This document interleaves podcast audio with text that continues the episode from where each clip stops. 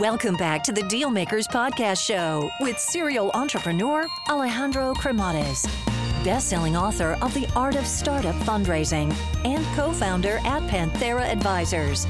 In this podcast, we ask our guests about their successful acquisitions and financing rounds. This episode is brought to you by Gilt. So when it comes to building wealth, taxes are such a big part of the strategy. And even if you're already filed, being proactive about this year to lower your future liability is so important. Gilt actually provides a proactive approach to tax strategy, combining innovative technology and expert C P As. By creating personalized tax strategies for your unique financial needs of multiple revenue streams, M and A's, restricted stocks, various investments, and more, you can keep your hard-earned money.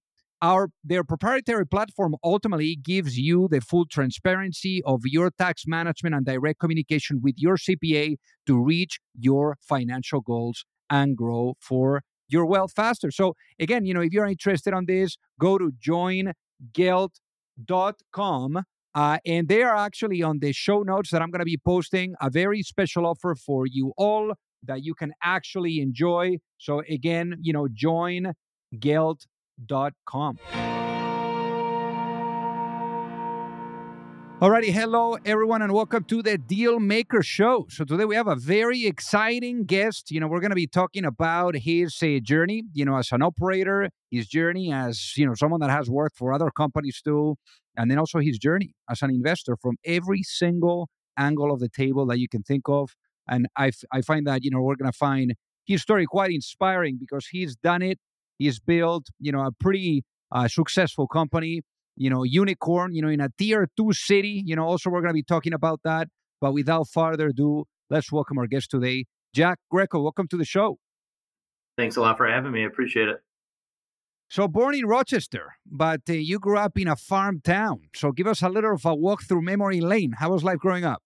Sure. Absolutely. Yeah. I, I, I grew up in Rochester, New York. And then uh, when I was getting ready to enter grade school, my family moved to a little a farm town in the Finger Lakes called Canandaigua.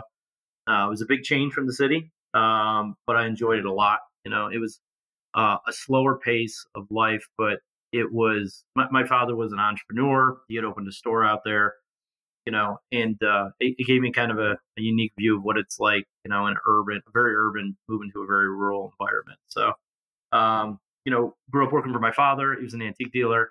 Um, you know, also worked on a, a farm for a little while. So those kind of, you know, the real salt of the earth type techniques and, um, you know, morals and values that you learn, you know, baling hay and being on a dairy farm, you know, kind of shaped me and put me in the trajectory. I think it was a hardworking guy that, that I am today. And what about being able to experience your father being an entrepreneur? I mean, how was that, you know, also for you to see the ups and downs, you know, that, that he was perhaps, you know, going through himself?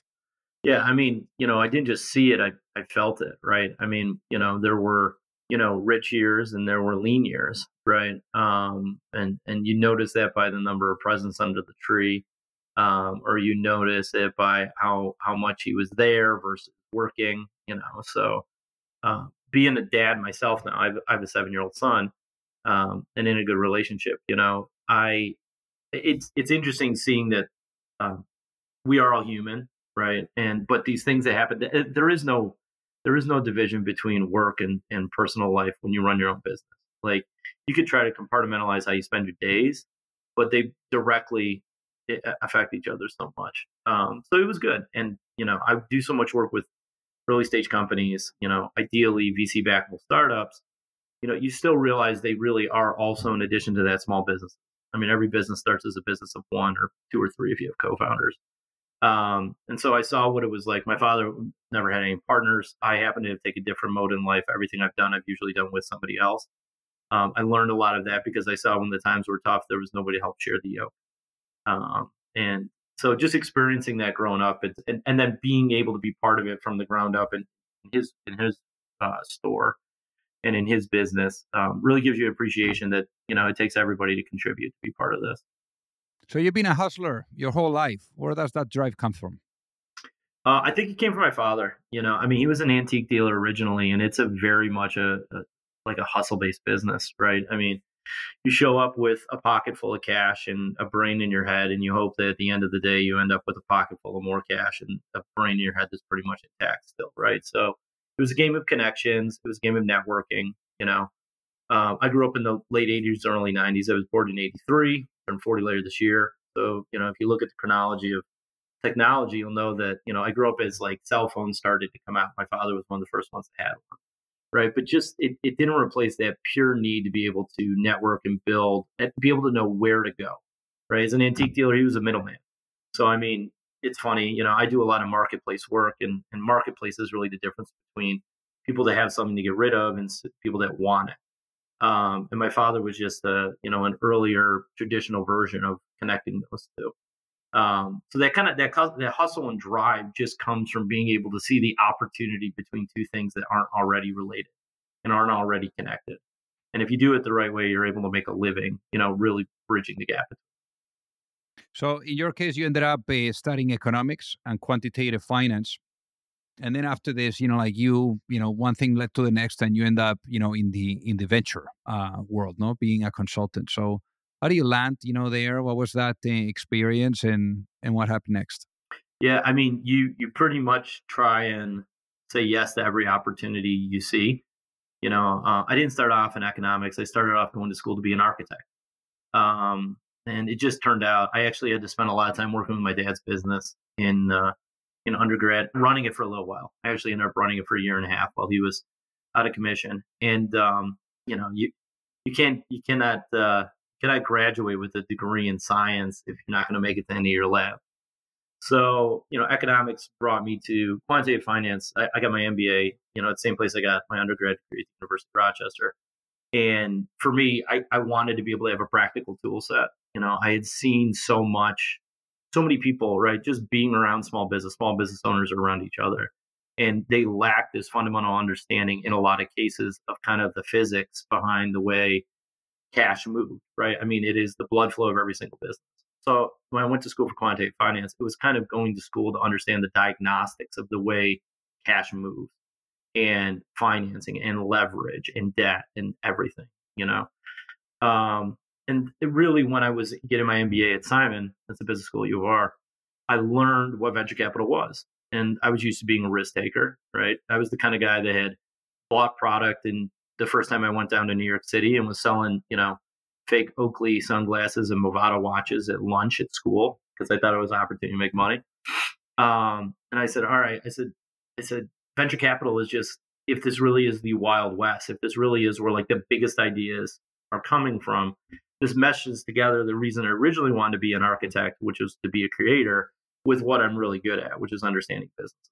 So I jumped into it, basically functioning the equivalent of, like, think of a poor man's consultant from Bain or McKinsey, except working with a regional V C um, in the upstate New York area. You know, um, again, you just keep saying yes to everything. So I said yes to basically being willing to work there for six months for almost no money. And then I said yes when they were bringing on, you know, an international portfolio, um, commercial, uh, the commercialization of government and military technology out of um, Great Britain.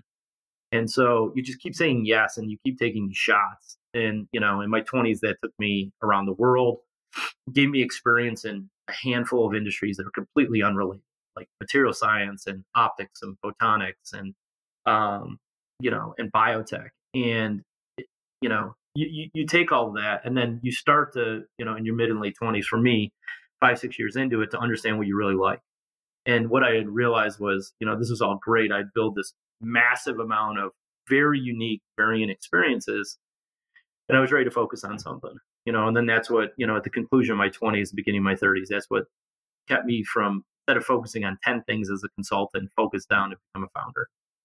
So then let's talk about, you know, what that looked like, because that was quite successful, you know, with A C B Auctions. So how did the idea come together, and how did you meet the co-founders?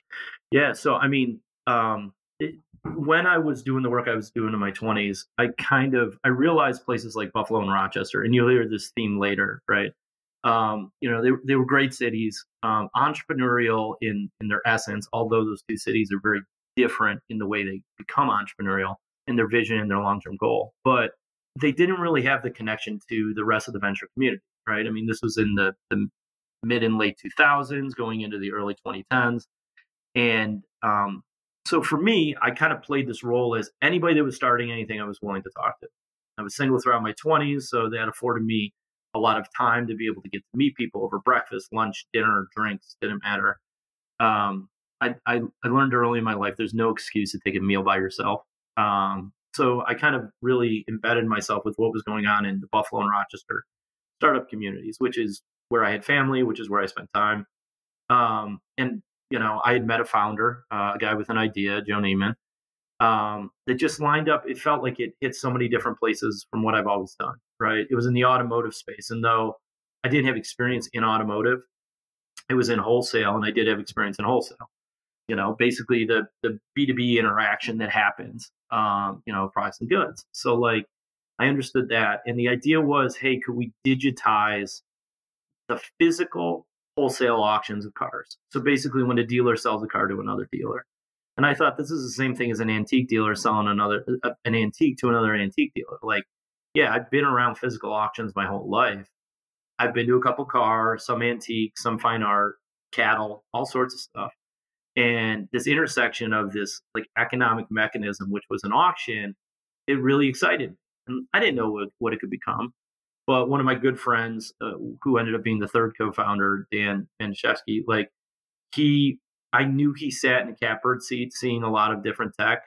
And it just happened to be at a time, it was a time when I, you know, I, I started a family. You know, I'm, like I said, I'm a dad of a seven and a half year old boy. Um, I knew I wanted to focus down.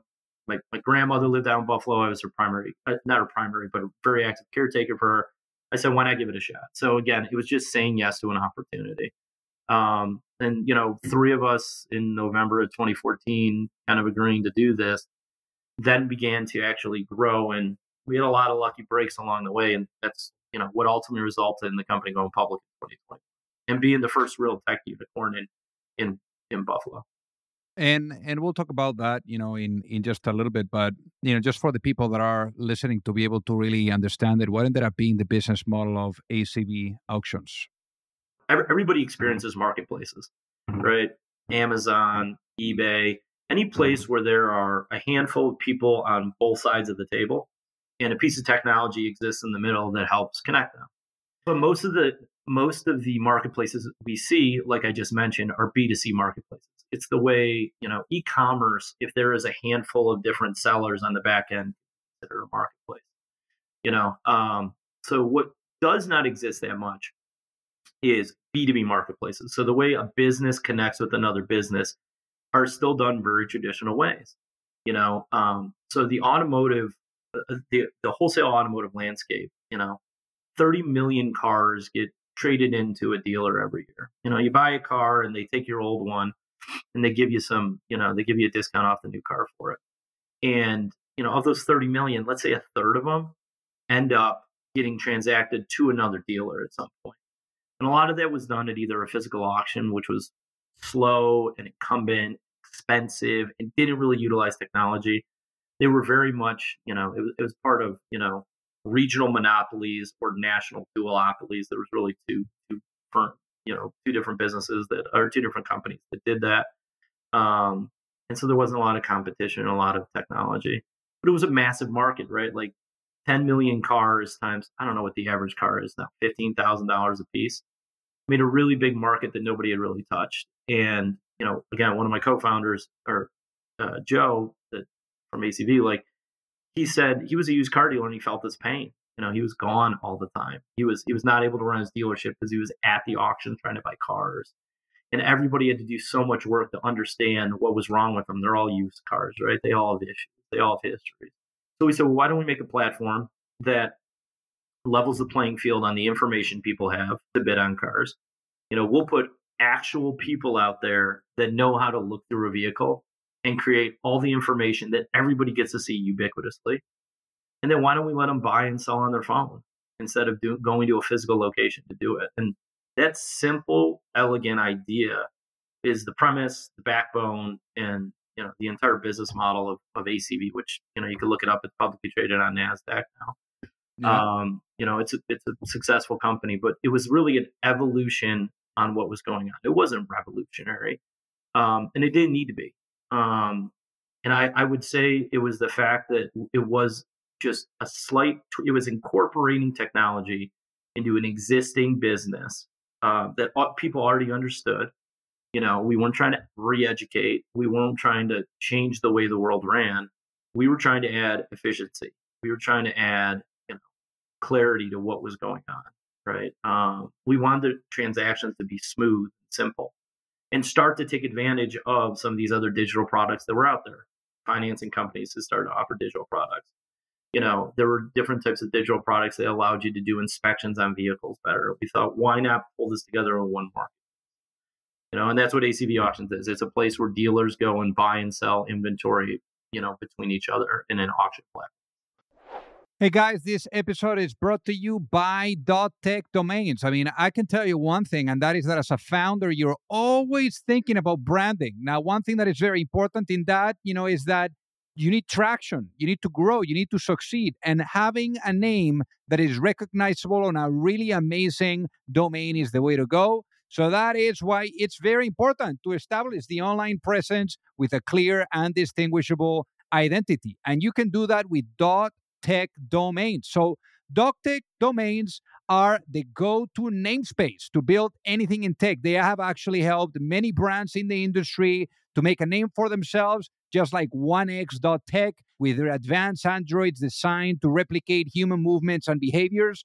So really, really, really cool stuff and cutting edge. And again, thousands of companies like this, you know, are also taking advantage of .tech domains. So uh, also remember that .tech domains can do the same, you know, for your company. They're also providing a great offer to every single one of you in the DealMakers audience. Is one-year domain for ten dollars and a five-year domain for fifty dollars. So head now to the special U R L, which is go.tech slash DealMakers. And that is, again, go.tech forward slash deal maker. So go get your own domain. I mean, as you were saying, the um, the company right now is trading, you know, NASDAQ. You know, the market cap is two point five billion. So, you know, pretty pretty impressive stuff. Now, you know, when it comes to marketplaces, you know, there are They're really, really tough because it's like launching two companies at the same time. I mean, obviously, you know, you're seeing this now as well on the investment side, and we're going to talk about that transition. But when it comes to marketplaces, you know, building really that supply and demand, you know, so that people can find that liquidity in it, so that they can find what they're looking for in a short period of time. How was how was that, you know, experience of really figuring things out to make sure that, you know, it worked, you know, with A C V? So, I mean, look, it's... It- It's a lot of hand-holding in the beginning. In the beginning, um, and you're right. It's like running two different businesses at the same time. I actually think it's like running three different businesses at the same time, because a good marketplace, you know, there's a reason why buyers and sellers, you know, are interacting. There's a need, but that relationship between buyers and sellers still has to exist, and you have to forge in a relationship between you and the buyer and you and the seller in order. So it's really a triangle to something. Um, as opposed to a normal business where, you know, like let's say a, a, a SaaS business where I build a product, I meet you, maybe it's an enterprise sale, maybe it's a monthly sale, but like I sign you up and now we're doing business. This is very much like trying to throw a party or trying to get, you know, it's like chemistry, right? It needs to be the exact right proportions at the exact right time. So what's unique is it's as much psychology, it's as much, you know, uh, you know, like you want to look at the anthropological aspects of things, right? Because these are people, these are humans making decisions on both sides. So, you know, how do we change the platform so it makes it seem like, I mean, when we first started, I don't remember, maybe we put a couple hundred cars across the system the first month, which we were lucky to do that. And that was because we had spent really five or six months building up interest in this event that was going to happen. And we had gotten some good advice from, you know, a couple mentors and advisors early on, like make sure it's an event, make sure you concentrate the activity so it looks busy.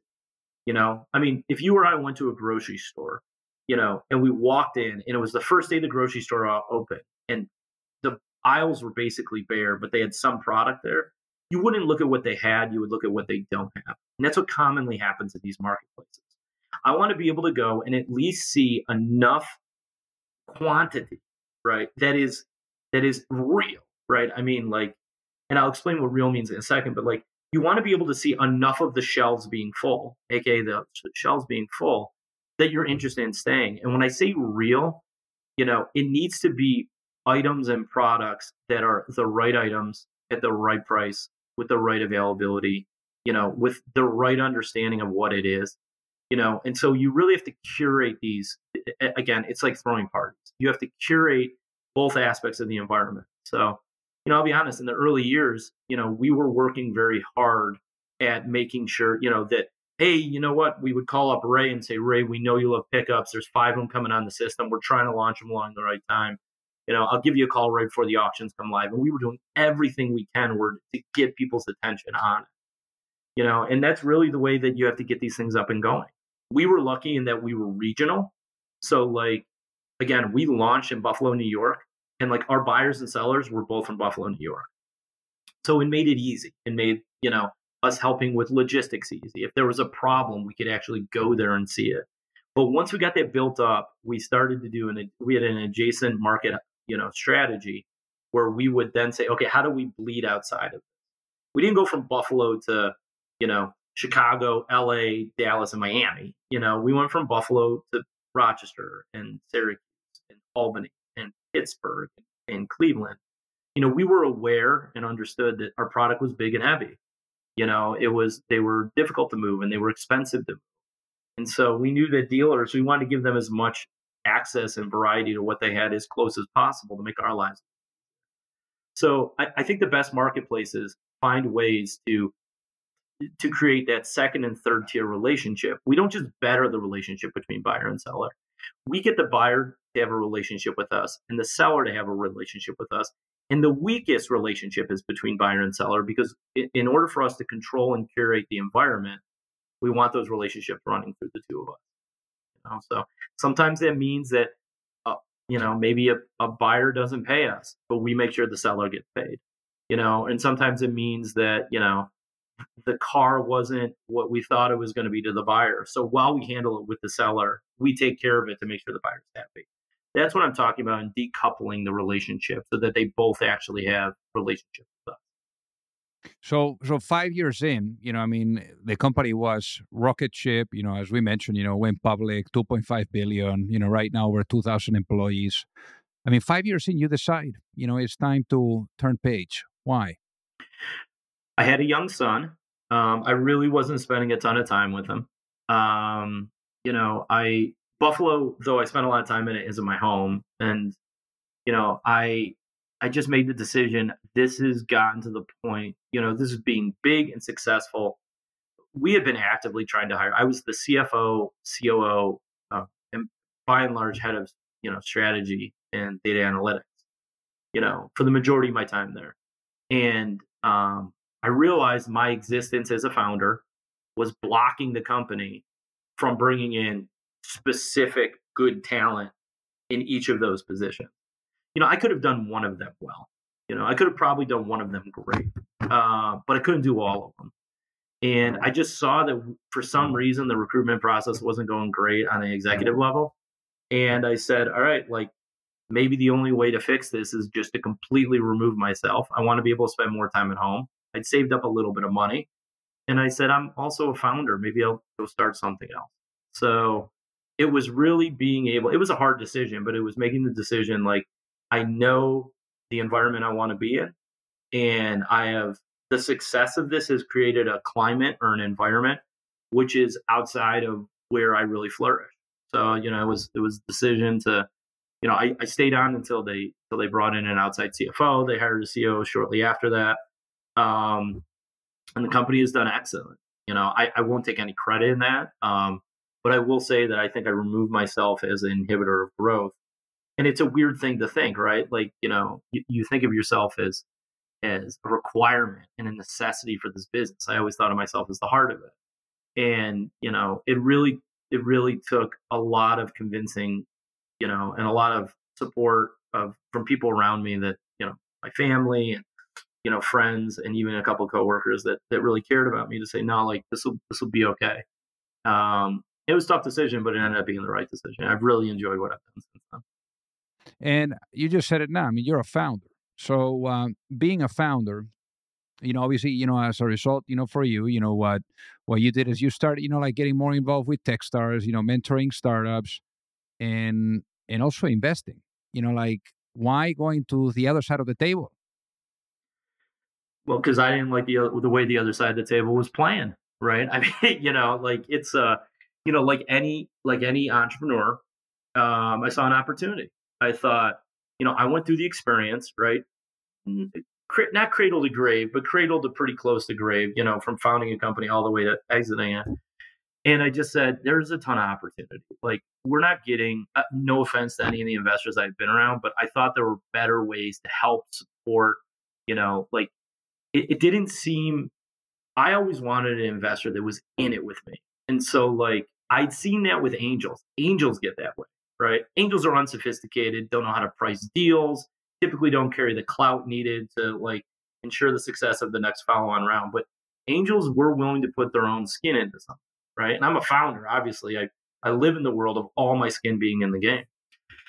And so when I left, I originally started being an angel investor, right? You know, I was like, all right, like I want to help these founders. You know, I want to, th- this is what I was doing before as a consultant, but now I have some money and I'd rather create the next great C E O, C F O, C O O. I want to be a kingmaker, um, you know, and ultimately, you know, right some of the disadvantages I think we had was in a tier two city.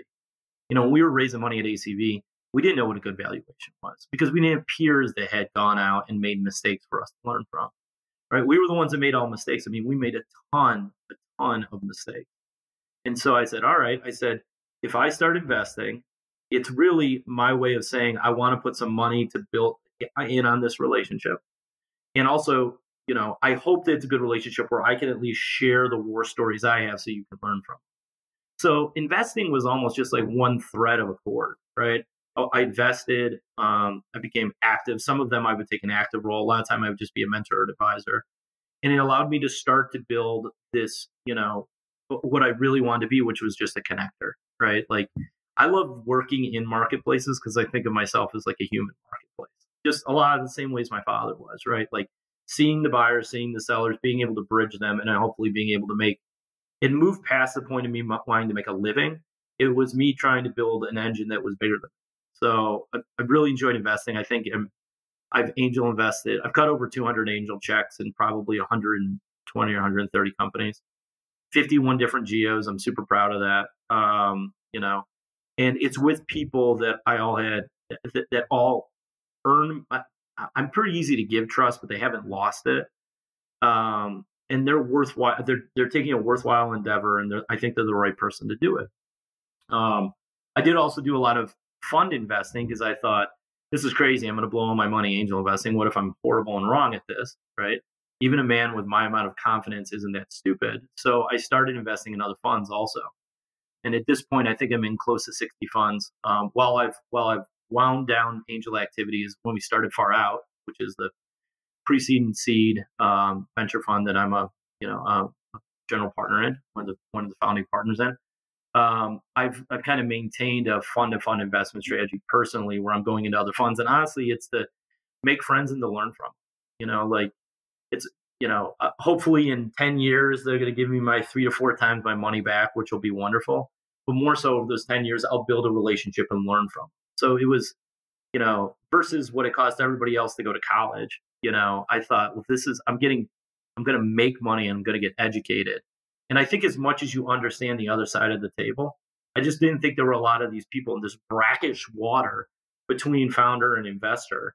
You know, and I wanted to be the one that kind of bridged that gap and could walk both worlds. So now, now as an investor on the angel side, you have much more flexibility. Yeah, I mean, you can do whatever you want, right? I mean, it's, you know, I, I uh, one of my first angel checks, um, if my buddy Colin Hurd's listening to this, right? Like, I met, uh, I, I, I switched, I swapped seats with a guy that was in an uncomfortable middle seat on an overnight flight, um, and the guy ended up sitting next to Colin, you know. I, I thought I was going to sleep on it. I didn't. We ended up talking the whole time. He was in the middle of negotiating the sale for his business. It was one of my first angel, my first real angel checks. I cut him a check basically when we walked off the plane. This is a guy I'd never met before. You know, a six-digit check. It wasn't small. you know, I live in a two hundred thousand dollars house and drive a two thousand five Jeep, right? This is a, this is a big check. And, you know, you're able to do that. Like, I can't even do that in the venture world, right? You know, like if I take money from you, like I've taken money, we have about a little less than twenty investors in our fund right now. I can't take their money and be that liberal with it. I need to be more judicious. It doesn't, doesn't matter. My gut was screaming, do this. It's the right thing to do. But yeah, I mean, as an angel, I've covered um, probably, uh, I don't know, at least platform type, almost every type of platform company you could be in. I think I'm in over one hundred unique industries. Um, so a lot of people would call that generalist. I just think that I make my decisions different than the industry and the platform. You know, I do a lot of marketplace stuff. I, lo- I do a lot of SaaS, primarily B two B. Um, so I trust that my my knowledge set, my experience at growing a particular type of platform, you know. Um, but yeah, you have a lot more flexibility, and you get into creative stuff too. I mean, I've bridged companies. I've given, you know, lent money to companies on debt. I've lent money to companies on a handshake, right? It's all great stuff you could do as an angel. And the conversion from that, you know, really over the last year and a half, I've, I've transitioned fully, and now I'm a V C, you know, so the majority of the investments I'm making, you know, it's me investing in my fund and then that fund going into companies. But now I've got to go for, you know, I got an investment committee, two very experienced complementary guys to me that keep me from doing some of the dumb stuff that's an angel. Don't get me wrong. Sometimes the dumb stuff ends up being the best, but more often than not, weighted average is not. Um, but, and this goes back to that, you know, I, I think that when you focus on one thing, for me, when I focus on one thing and I have a team around me that I'm, you know, equal partner in, like things end up going better. I do think two heads, or in this case, three heads is better than one. That's amazing. Now, imagine if you were to go to sleep tonight, Jack, and you wake up in a world where the vision of your fund is fully realized. What does that world look like? Um, you know, if it, for the fund to be fully realized, it means that we are able to invest in.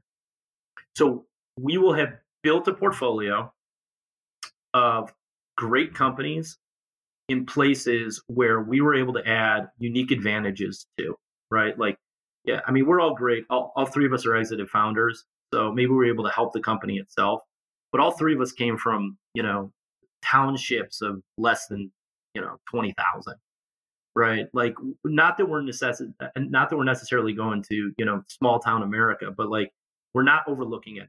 So I would say the vision means we are investing in founders, and not because they're the hottest, sexiest thing in the world, but because they're building practical, fundamentally solvent business models in places that are somewhat overlooked. We do a lot of what I call N of one investing.